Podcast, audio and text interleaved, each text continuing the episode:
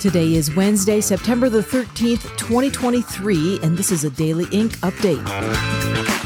The deal between Iran and the Biden administration is apparently approved and moving forward. The Associated Press reports that Biden has agreed to pay the terrorist regime $6 billion in exchange for five American citizens. The Biden administration has issued a blanket waiver on the international transfer of $6 billion in frozen assets and Iranian money that had been placed under sanctions. Five Iranian prisoners here in the U.S. will also be sent back to Iran as part of the deal. AP even noted that the move from Biden will likely upset Republicans in Congress because it will boost the Iranian economy and increase the threat that country has on getting more involved in the Middle East. Republicans in Congress are upset, but not about this latest development. They're finally ready to take action against Joe Biden for things that he did years ago as vice president while his son Hunter Biden was selling the family brand to foreign entities. House Speaker Kevin McCarthy announced the official beginning of an impeachment inquiry.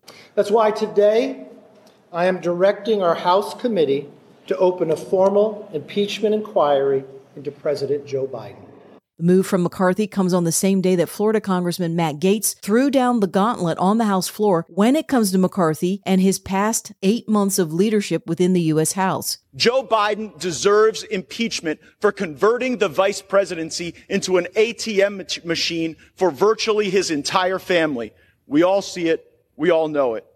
Now, moments ago, Speaker McCarthy endorsed an impeachment inquiry. This is a baby step following weeks of pressure from House conservatives to do more. We must move faster. Now, I will concede that the votes I have called for will likely fail term limits, balanced budgets, maybe even impeachment. I am prepared for that eventuality because at least if we take votes, the American people get to see who's fighting for them and who's willing to tolerate more corruption and business as usual.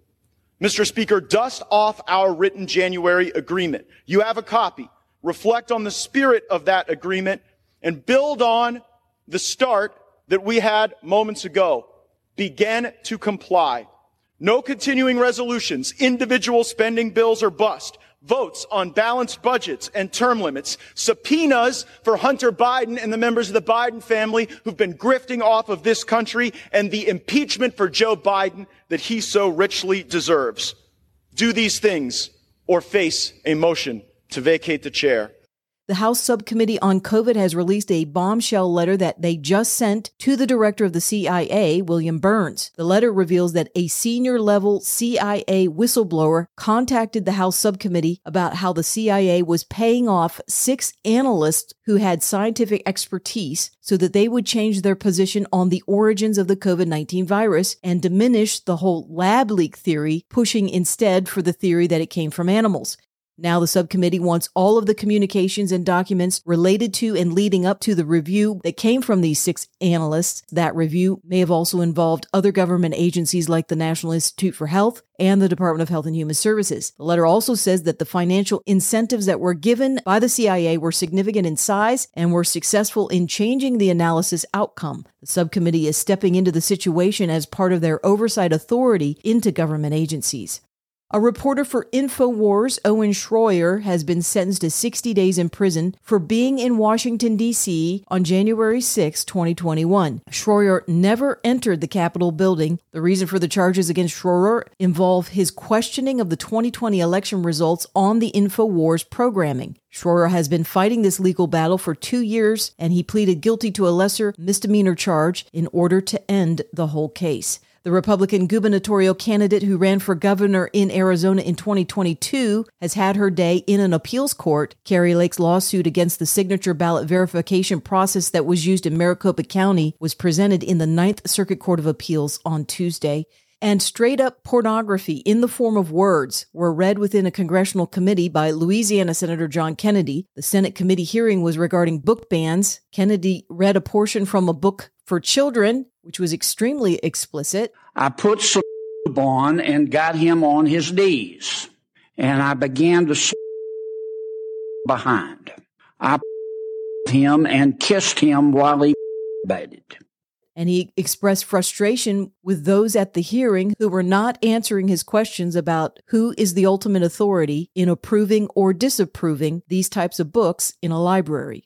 All Boys Aren't Blue, the scene you mentioned, is about sexual abuse. I know what it's about. It's not What erotic. would you do in terms of making the books available? Would you say anybody can see them or they have to be in a special session? Students who do not read books like All Boys Aren't Blue cannot learn what is appropriate. I understand that. They cannot learn. I understand, but none of you want to answer my question. You come here and you say censorship is bad. And of course it's bad. But the obvious response is, okay, you heard the books we're talking about. Okay, we're not talking about Catcher in the Rye. So tell me what you want, who gets to decide. And all I've heard is the librarians. These national story updates have been brought to you by Open Ink, a website that is a repository of documents for those who like deep digging, critical thinking, and true journalism where the facts speak for themselves. Up next, a preview of what is coming and what is available on the Open Ink website.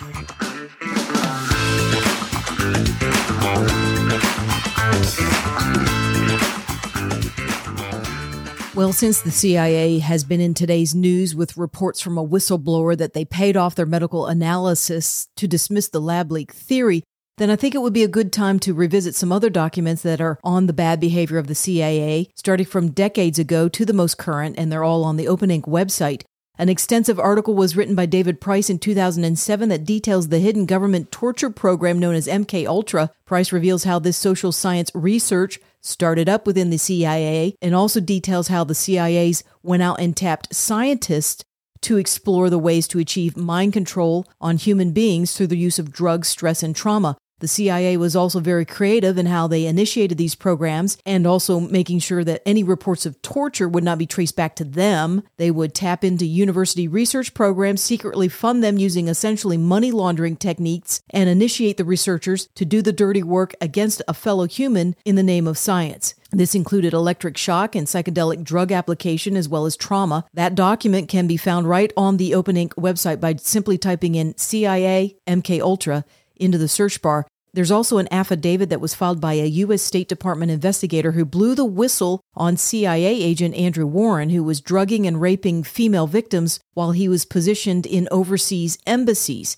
Scott Banker is the one who testified in the document and said up front that this did not include every fact about Warren and his illegal activities, but it was enough to provide probable cause to get a search warrant for Warren's electronic devices, especially since several of the female victims mentioned that photos had been taken of them before they were drugged by Warren. You can read that court document by typing in the search bar US CIA Rape Warrant 2008.